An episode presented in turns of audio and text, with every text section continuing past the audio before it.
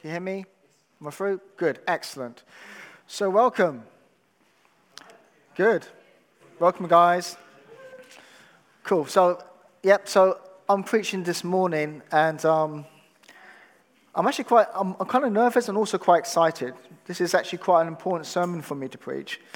And I've, um, and, and, and I've given it quite an unusual name. I called it, you put the slides up, the first slide. I call it the curse of the Bynars, which makes no sense to you right now, but it will do in due course. Let me start in prayer. Lord Jesus, we give you the praise and glory. Lord, will you speak to all of us?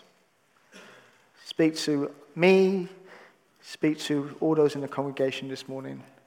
God, we're so grateful for all the stuff you've done. We're grateful for what you've done with the youth at New Day. And God, we just pray that today will be an extension of what you're doing in, in all of us. In Jesus' name, amen. If you have your Bible, if you can turn to the Gospel of John, um, chapter 8, and we will start from verse 2. If you don't have your Bible, you can read from the screen, which is what I'm going to do right now.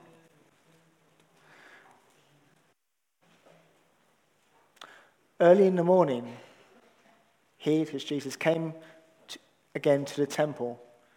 The people came to him and sat down, and, and he began to teach them. The scribes and the Pharisees brought a woman who had been caught in adultery. And making her stand before all of them, they said to him, Teacher, this woman was caught in the very act of committing adultery. Now, the law of Moses commands us to stone such women. Now, what do you say? They said this to test him, so they might have some charge to bring against him. Jesus bent down and wrote with his finger on the ground. When they kept on questioning him, he straightened up and said to them, Let anyone among you who is without sin be the first to throw a stone at her. Once again, he bent down and wrote on the ground. When they heard it, they went away one by one, beginning with the elders. And the woman was left alone, and Jesus was left alone with the woman standing before him. Jesus straightened up and said to her, Woman, where are they? Has no one condemned you? She said, No, no one, sir. And Jesus said, Neither do I condemn you. Go your way, and from now on, do not sin again. Okay. A really famous passage.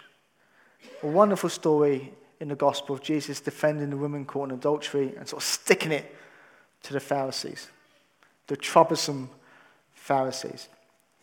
Go to the next slide of the Pharisees, please. Yeah. See, the Pharisees, lovely Pharisee, one of our famous villains because they're so mean and they're so cruel and they're always against Jesus. And I mean, we tend to think of the Pharisees, you always think of someone, these people are so ethereally kind of evil and so different from anything that's good. But actually, the more I think of this story and similar stories, the more I think of the Pharisees, I've sort of come to the conclusion that actually they're not, uh, they're not really that bad. Not really. And I say this because even though the Pharisees have done terrible things, in reality, the way they behave is not that different from the way lots of people behave. There's a similarity in the way they behave from, in the way that lots of people behave. It's a human problem. And I've decided to call this human problem the curse of the Bynars. Now, what do I mean by that? Okay, let me introduce you to the Bynars. Okay, these are the Bynars. Um, they're aliens. Okay, they're aliens. They, they appear in, a, in, a, in, a, in, a, in an episode of Star Trek The Next Generation in the late 80s. Now, anyone who knows me knows every time I do theology, I always end up in space. At some point, I'm going to end up in space. And today is no different. So the Bynars, they're called the Bynars because they think in binary terms. Okay, they're thinking ones and zeros. They think as always, every decision is 100% this way or 100% that way. It's never in the middle. That's just how they work. Everything's binary with them. Anyway, they meet the, the crew of the Enterprise. And um, basically, they try to take over the ship. They try and take over the Enterprise. And they almost get away with it until Captain Jean Luc Picard and his crew fold their plans and saves the day. Anyway, they capture these two guys and they say to them, Why on earth do you try and take over our ship? And they say to them, But the thing is, our species are in trouble. They're in danger, and we need your ship to save us. So Captain Jean Luc Picard goes, Okay, why, why didn't you not simply ask for help? We would have helped you. I mean, we are just, you know, we are Star Trek, we are the, you know, we are Starfleet, we are, we're the good guys, you always help. And they say, well, the thing is, we didn't know you were going to say yes. You might have said no. And because we Bynars, and we only do ones and zeros, we only do yes and no's, we don't really cope with not sure or don't knows or maybes. So what we did was we just assumed the worst. We assumed you was going to say no. We marked you as a zero. We marked you as an enemy and then acted accordingly. Because that's what Bynars do. That's how people with a binary mindset behave. Okay, they just assume the worst. Now, one of my, fa- my favorite Christian thinkers is a, is, a, is a Catholic friar called Richard Rohr, and he sends out these sort of almost daily blogs, um, which I su- subscribe to. And um, months ago, he sent one out um, where he, he, he, kind of describes people um, using a metaphor of a computer. And he says that as computer, we like, a, like a computer which has a built-in operating system. And the operating system is like an egotistical binary operating system. That's how we think. And it's not all bad. It's not all bad. It's some useful things to it. So, for example, it, it's useful for, to differentiate from, I don't know, good things and bad things, um, um, large things and small things. Um, it, it's good to identify people. It's good to identify ourselves. We can describe ourselves. I can say, for example, I'm a, I'm a dashing young black guy who works in humanitarian agency and goes to church. You know, that's a brilliant way of identifying myself. Yeah. Bias, perhaps, but I mean, we can do that. And it's useful. However, there are some downsides. The downside is that you also get the kind of me versus you mindset, or the them versus us mindset, or us against the world mindset. It's the, the mindset that fuels the polarization that we see in society. And we see everywhere. You know, we see in politics. You know, in American politics, you've got the Republicans and the Democrats, and they're constantly throwing stones at each other.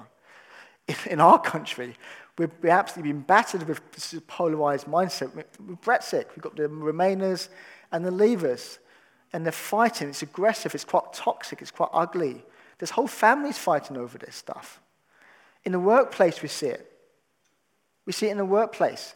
We see it on social media. Oh my goodness, don't get me started with that. On social media, someone puts a thought out, and if in three comments it goes horribly wrong, doesn't it? It, it, gets, it gets nasty.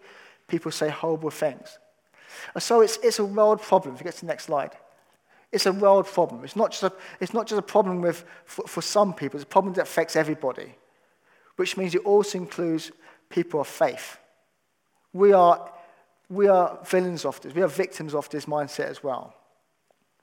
So going back to the Pharisees, okay, the reasons the Pharisees were like the way they are is because they're also like Bynars. They have a binary mindset. They go around judging people as ones and zeros. If you're one, you're good. If you're zero, they throw you under a bus. This poor lady was a zero. That was her problem.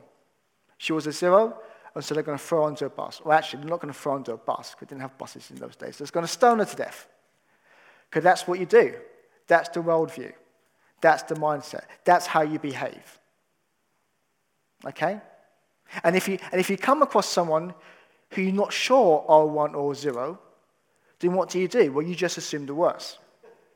Because last thing you want to do is mark them as a one just to later find out they're actually a zero. So you just assume the worst, and you mark them as a zero all the same. And another thing about the binary mindset, which you also see in the Pharisees, is that the binary mindset has a very skewed view of justice. Now, going back to the story, the Pharisees come to Jesus with this woman and say, you know what? The law says you have to stone this woman, which is partially true. It's, all, it's, it's half true because the law does say that. But the law also says you have to stone a man as well. So my question is, is where's the guy? Where's the dude at? Where's he hiding? What's happened to the guy? I can see the woman, but I can't see the guy. You see what's going on here? Their judgment is not, it's not impartial. Their judgment is not unbiased. They have a skewed, a kind of, think of the scales of justice. It's like, it's, it's twisted, it's kind of lopsided, it's not quite, it's not quite perfect, it's, it's, it's cloudy, it's fuzzy. Have a very skewed view of justice. But basically, if you works it out, I'm saying it's, it's not good, folks. You know, just, just, just in case, be, let me be abundantly clear. This, this sort of binary, egotistical mindset is flawed and can be quite toxic. And you know what the scariest thing is? The scariest thing is not that, that the Pharisees are like that. The scariest thing is, is actually in the church we can be like that too. That's what scares me. That's why I'm preaching it today. If I felt the church was immune to this, I wouldn't waste my time preaching this sermon. I'm preaching it because this can infect us too. We can behave the same way. In fact, to be honest, we do behave the same way. In, you know, there are Christian websites, and there's two that pop to mind. They are very popular, highly subscribed to. Pretty much every article is, is polarizing someone. Every article. I went for one particular one. I went down the, the, the more recent 10. I got bored after that. So I went to the most recent 10, and every article was basically polarizing someone else. It's like, wow, everything they had to say, they couldn't do it without polarizing someone. So we're all victims of this. And we need to, and we need to change. We need to move on. So, what's the answer? Good, you moved to that stage. Good. So, Richard Rohr, he says the answer to having this operating system is that we need to upgrade our operating system. We need to upgrade our thinking. Time for a new model. And, and to help us with that is Jesus. So, what I want to suggest are some lessons to learn that will help us to upgrade our thinking. Okay? Now, the first goes back to what Jesus did in this story. In essence, Jesus does two things. Um, he first, he kind of writes something on the ground, and then he says something. Now, the writing on the ground, I'm going to park. Okay, leave it on that slide. I'm going to park it to one side. And I want to focus on what he says. What Jesus says is, the person who has no sin, you are allowed to throw the first stone. In other words, what Jesus is basically saying is, you know what? All you guys are sinners. All of you are in the same boat. All of you are in the same fix. All of you in the same situation. Okay? Now, how does that make sense? Okay, let me explain this in, in really simple terms. Um, in the world, actually, let me think bigger than this. Um, in the universe, let me think even bigger. In the cosmos, there basically there is a binary. There are two boxes. Think of that as box A and box B. And all beings, whether they're divine beings or non divine beings, belong to either those two boxes.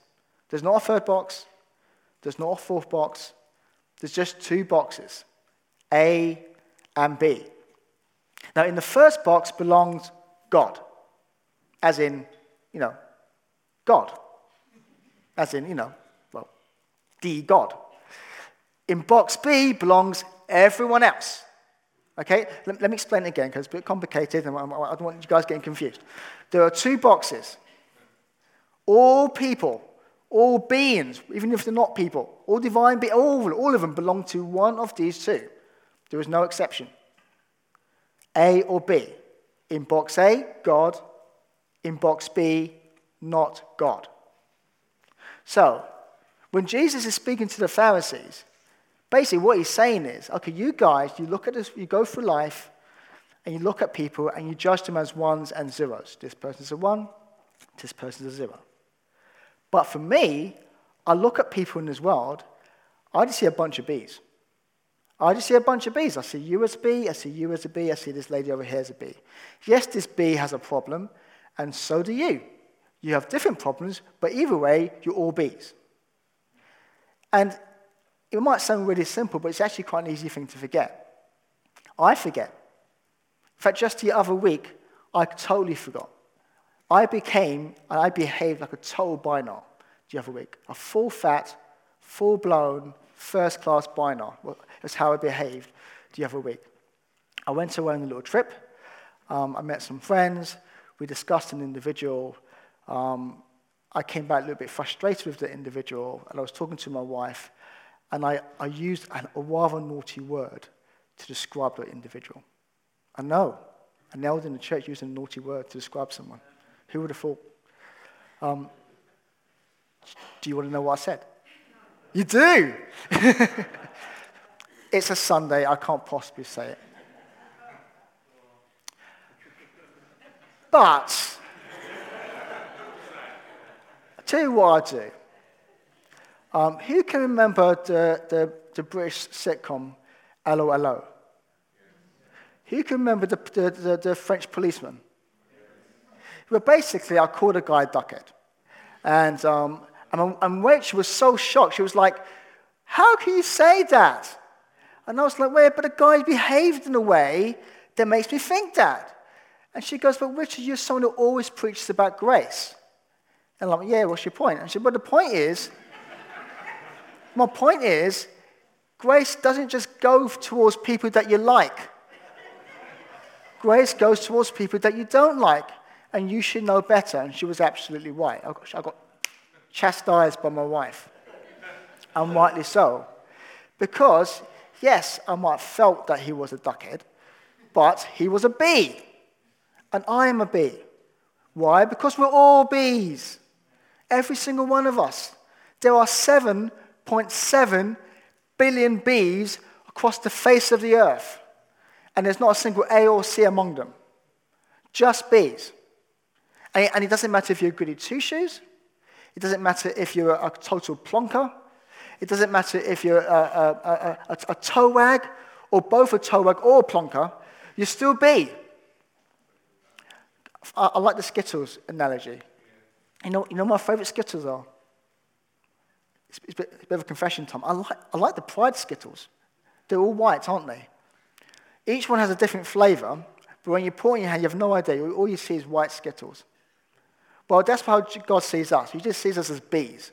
We're a whole bunch of bees. You know, we all have our problems.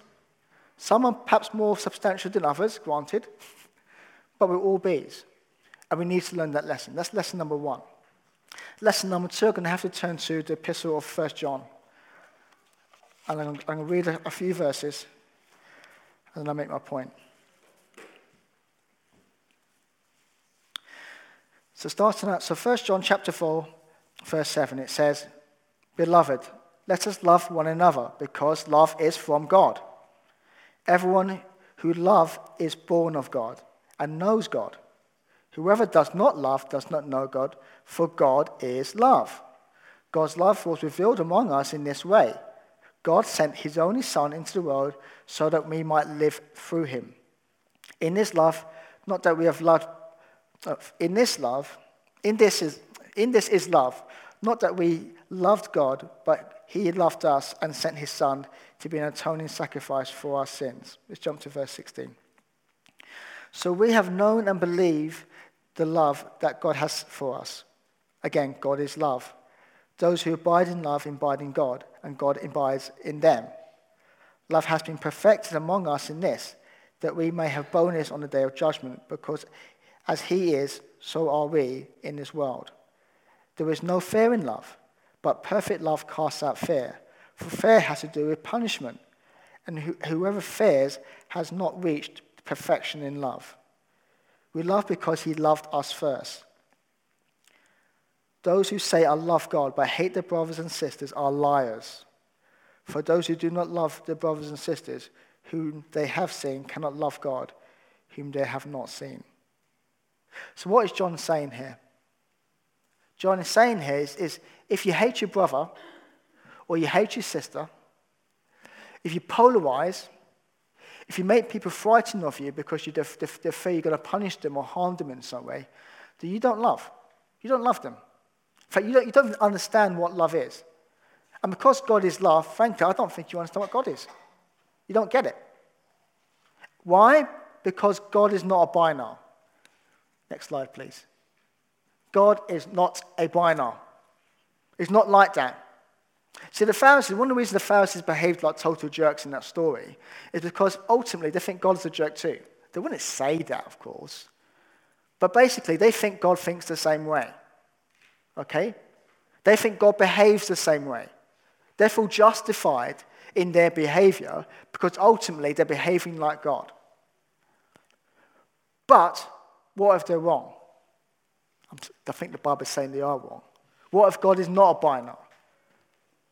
Once you begin to understand that, then it's easy to change your behavior. Now, I know what some of you are thinking. My spidey sense are tingling right now. I can sense you're thinking this. Hold on, if God is not a binary, surely, hold on, does not Jesus use binary language in the gospel? I mean, what about, I, I don't know, uh, the sheep and the goats? That's pretty binary. You know, that's a pretty binary story. Um, and, and, to be honest, there are several stories like that. I'm, I'm, the first to admit it. There are lots of binary stories in the, in the Gospels, for example. My response to that is two things. Jesus uses binary illustrations when speaking to binary people. When speaking to people who, have, who uphold a very strong binary way of looking at things, Jesus speaks to them in, in likewise language. However, he also subverts that language. So going back to the, the, illustration of the sheep and the goats, which is one of my favorite illustrations, um, who, are, who are the ones and the zeros? Well, the sheep are the ones and the goats are the zeros, right? Well, how do you become a goat? How do you become a zero? Well, you don't feed the hungry. You don't visit the person in prison. You don't clothe the naked. You treat the ones nicely and you disregard, you, you neglect the zeros. You uphold this binary egotistical mindset. And by doing so, you become a goat and you become a zero. But the sheep, the sheep are the ones. What do they do? Well, they feed the hungry. They clothe the naked. They visit the person in prison. In fact, Jesus says you treat those people in the same way you would treat me. There's no differentiation in how they treat people. There's no binary thinking in how they treat people. They completely just put aside this whole mindset of being binary, of being dualistic. And because of that, Jesus says, well, there are a one. See what Jesus has done there? He's completely flipped on his head this whole mindset. Yeah? Very clever. Jesus is not just a pretty face. He's very smart. He's a very wise God. And he's making a very important point that ultimately God is not a binary. That's lesson number two which takes us up nicely onto lesson number three, which is if God is not a binary, then what is he? It's all well and good saying what God is not, but what is the alternative to being a binary? Now, back to my friend Richard Rohr, he uses a term to describe Jesus. He says what, what Jesus does, he calls it descent, as in to go downwards. So, next slide, please. It's a, it's a picture of a guy walking down a mountain. And he, ref, and he references Philippians 2, which is a famous passage where it talks about Jesus coming from his high place, coming from his throne, humbling himself, taking on human flesh, humbling himself to the point of death. He descends. He takes the lower ground. And that's quite important because when you're binary, when you're binary, when you have a binary mindset, you always normally take the highest, the higher point. You get on your high horse. You get on your lofty throne. You climb into your ivory tower and you speak, speak down to people. But Jesus, he took the lower ground. He descended. He outpoured. He sacrificed. He gave. In 1 John, which you just read, it says, We know that God is love. Why? Because he gave his son. He relinquishes. He outpours. He self empties. He takes the lower ground. Now, this is kind of challenging because basically what, the, you know, the implication is, is that if we want to be like Christ, we have to start doing the same thing, which can be quite scary because it's not, it's not, it's not natural for us. However, it's not, it's not completely alien to us. You know, if you're a parent or a carer, then actually you do this stuff all the time. You know, parents are always descending for their children. They're always sacrificing for their children, even when they drive you nuts even when they drive you up the wall, even when they behave like total pains in the backside, they might make you cross, but you never treat them as a zero. You never treat them as a zero, and you always sacrifice. You just dust yourself off and sacrifice for them all over again. Don't you not? And if you're a carer and you care for them, they might not give you the appreciation you probably deserve, but it doesn't stop you caring for them. You always descend. And my point is, God does that for us every single day, for every single one of us. That's his disposition. That's the way he operates. That's the way God is. When Jesus went to the cross, it wasn't like God was trying something new. He wasn't experimenting with this whole descent thing. Ooh, this is new. Let me try something out here. No, when Jesus went to the cross, that exposed the heart of God. That, that kind of gives the game, gave the game away. That kind of sort of spilt the beans, so to speak, of this. This is, this is how God is like, guys. This is what he does. That's, this is his thing. You know, everyone has a thing. This is God's thing. He descends. He takes the lower ground. And as Christians who claim to be Christ-like, that's our challenge. It's not an easy one. It's one that we can often forget, like I forget. But that's the ask. That's the expectation. That's the benchmark. That's what it means to be like Christ. That's what God is hoping for to change the world. That's the interesting thing. It does change the world because Jesus didn't act like a binary with this woman, but yet he transformed her life. The end of that story is that she walks away free. Okay? So you don't have to be a binary to change a person's life. You need to learn to descend. Final thought. Back to the story for the very last time. I mentioned about Jesus writing on the ground, writing on the dust. Now, scholars have no idea what Jesus wrote down. Do we have no idea. We, we don't. We don't know what he wrote down. The Bible doesn't say. He just says he wrote something down. However, we can speculate, okay? So there's lots of speculation. However, I, I read one speculation this week, which kind of really stuck with me. And it was from a Jewish scholar. And he says, perhaps when Jesus wrote to the ground, it was like a prophetic act, uh, almost referencing a portion of Jeremiah. And that caught my eye. That caught, my, that, caught my, that, that caught me because Jeremiah is basically one of the main prophets that Jesus seems to associate himself with. He quotes from Jeremiah the most, I believe. Um, and there's lots about his ministry that overlaps Jeremiah's ministry. So I thought, okay, this is interesting. And in Jeremiah chapter 17, verse 13, this is what it says.